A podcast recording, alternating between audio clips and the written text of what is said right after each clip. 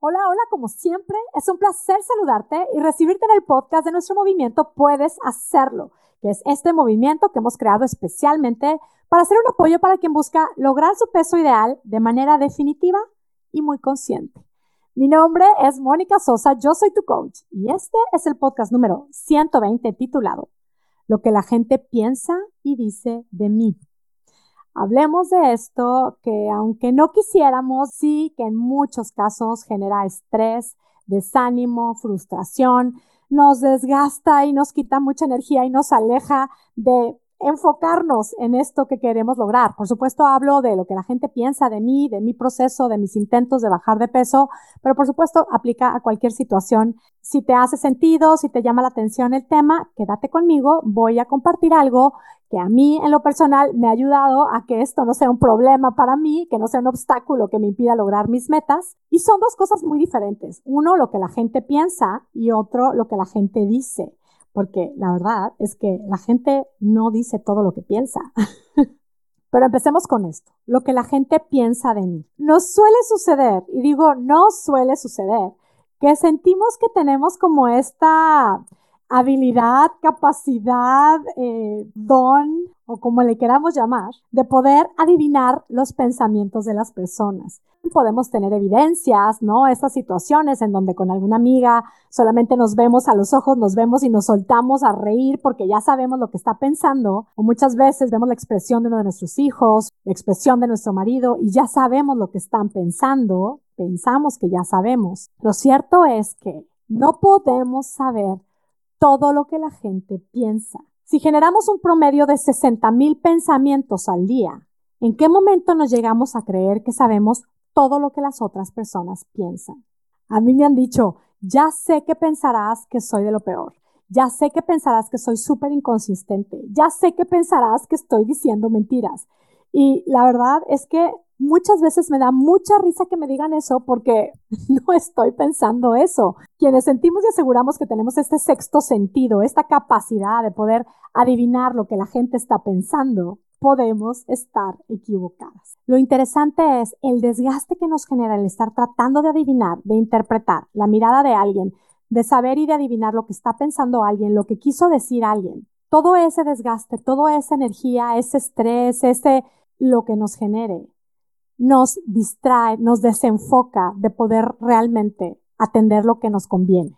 Nos distrae y no nos permite aprender a escuchar a nuestro cuerpo, nos distrae y no nos permite observar qué es lo que me cae bien, qué es lo que me funciona, qué es lo que mi cuerpo necesita, cómo puedo hacer para realmente lograr mi meta. A las participantes de mi programa les suele suceder que al estar haciendo estos cambios que son realmente definitivos, les viene pasando esto por la mente de, es que creo que mi familia no se la cree, creo que están pensando que de repente lo voy a dejar todo, que voy a rebotar, que esto no es para siempre. Lo interesante aquí es darnos cuenta de que el estrés, la frustración y el desánimo que nos genera lo que están pensando de mí, no es algo que está generando la otra persona. Es algo que generamos nosotras por estar enfocadas y dedicadas y muy preocupadas por lo que la gente está pensando de nosotras. Si te suele suceder que te sientes preocupada, estresada, frustrada, desmotivada y desenfocada por lo que están pensando de ti, date cuenta que es un desgaste que no tiene ningún sentido, es un estrés extra el que te estás poniendo. Dejemos de tratar de estar adivinando lo que la gente piensa, porque además de que la gente tiene sus 60 mil pensamientos, la gente cambia, la gente piensa diferente. A todos nos pasa y nos podemos dar cuenta de cómo es que realmente nuestros pensamientos son diferentes. Por nuestra experiencia de vida vamos cambiando nuestros pensamientos. ¿Por qué torturarnos tratando de adivinar y de descifrar lo que la gente está pensando? Y si en el último de los casos realmente acertaras y supieras todo lo que la gente piensa de ti, realmente, ¿por qué es importante eso? A nosotros, realmente lo que nos afecta es lo que nosotros pensamos. Nuestros pensamientos generan nuestros sentimientos, nuestros sentimientos nos llevan a tomar acción y toda acción genera un resultado. Si estoy pensando constantemente, él no cree en mí, él se está riendo de mí, me está viendo como la gordita que otra vez lo va a intentar. Me estoy repitiendo eso. Eso es no lo que están pensando de mí, eso es lo que yo estoy pensando. Esos pensamientos que me generan.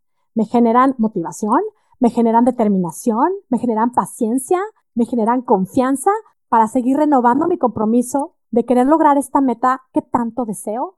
¿O me generan, me generan desenfoque, estrés, angustia, desánimo, frustración? Dejemos de preocuparnos por lo que la gente piensa. Ahora, alguna vez tuve una sesión de coaching con una de mis clientas espectaculares y hablamos de esto. Y entonces su respuesta inmediata fue, tienes razón. A mí qué me importa lo que piensen. Se vayan con sus pensamientos a volar. Esto de decir que se vayan a volar, que piensen lo que quieran, no me importa que se vayan a volar tóxicos todos. Eso realmente nos genera enojo, molestia, ira. Esos sentimientos tampoco son los que nos ayudan a conectar con nosotras mismas y renovar nuestro compromiso para enfocarnos y lograr lo que tanto queremos. La invitación que te hago es Date cuenta de que tus pensamientos son los que generan tus sentimientos. Asegúrate de generar sentimientos que te hagan bien. Ahora, hablemos de lo que la gente dice. Porque ahí sí que podemos decir, es que me dijo, ay, otra vez a dieta, ay, otra vez intentándolo, uy, no te doy un mes para que rebotes. Ay, ya no lo intentes, lo tuyo ya es genético. Vuelvo a lo que decía al principio. Una cosa es lo que la gente dice y otra cosa es lo que la gente piensa. Y ahora, una cosa es lo que escuchamos y otra cosa es lo que pensamos de lo que escuchamos. Y ahí es en donde nos toca hacernos cargo de lo que la gente opina y deja de opinar. ¿Qué decido pensar yo? Si es algo con respecto a mí y a mi proceso, podemos escuchar, podemos ser curiosas y siempre podemos decidir qué es lo que queremos pensar de lo que la gente está diciendo de nosotros. Tratar de cambiar a la gente, tratar de convencer a la gente de que piensen diferente, de que hablen diferente de mí, de que me hablen diferente, es un trabajo desgastante que yo creo que no nos corresponde. Al estar haciendo eso, enfocamos nuestra energía en algo que no tiene sentido y que muy probablemente será en vano. Y como por qué queremos controlar a la gente y como por qué quisiéramos controlar lo que la gente piensa y lo que la gente dice. La invitación aquí hoy es muy sencilla. Dale libertad a la gente de pensar y decir lo que quieran. si les damos libertad o no lo hacemos, la gente piensa lo que quiera. Pero cuando decidimos que ellos son libres y que eso no va a modificar lo que yo pienso de mí, se siente muy bien. Es empoderador nos enfoca y por supuesto vaya que nos motiva a seguir tomando acciones para lograr los resultados que tanto deseamos. En mi grupo de coaching hablamos muchísimo de esto, siempre hay mucho alrededor de este tema. Creo que lo más importante es primero darnos cuenta de la importancia que le damos a esto, observar con curiosidad qué es lo que estoy pensando, por qué me afecta tanto. Es que no creen en mí. La pregunta es, ¿tú crees en ti? Es que ya sé que me van como la gordita que nunca va a poder bajar de peso. ¿Cómo te ves tú? ¿Cómo te quieres ver tú? ¿Qué quieres pensar tú de ti? ¿Qué quieres pensar tú de este proceso que estás viviendo? Los pensamientos de otras personas les corresponden a ellos, les afectan a ellos. A ti te afecta lo que tú piensas. Los pensamientos de alguien más es negocio de alguien más. Dejemos que ellos atiendan su negocio. Hagámonos cargo nosotros de los nuestros nuestros pensamientos, nuestros sentimientos, nuestras acciones y nuestros resultados. Queremos bajar de peso, definitivamente, aprender a escuchar a nuestro cuerpo y aprender a hacerlo para siempre. Hay que tomar acciones enfocadas a eso. El estar muy preocupadas por lo que están diciendo, el tratar de cambiar a los demás, el tratar de convencer a todo el mundo, no tiene nada que ver con esta acción.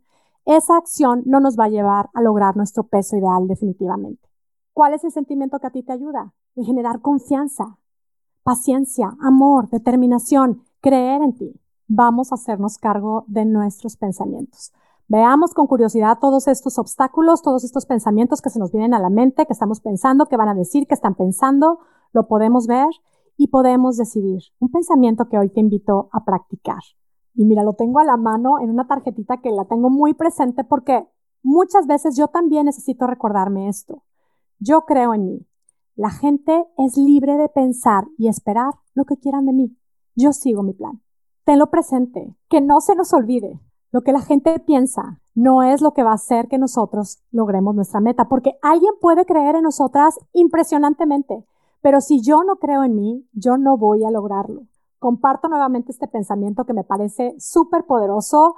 Escúchalo, recíbelo, transfórmalo, adáptalo a tu estilo, pero tenlo muy presente. La gente es libre de pensar y de esperar lo que quieran de mí.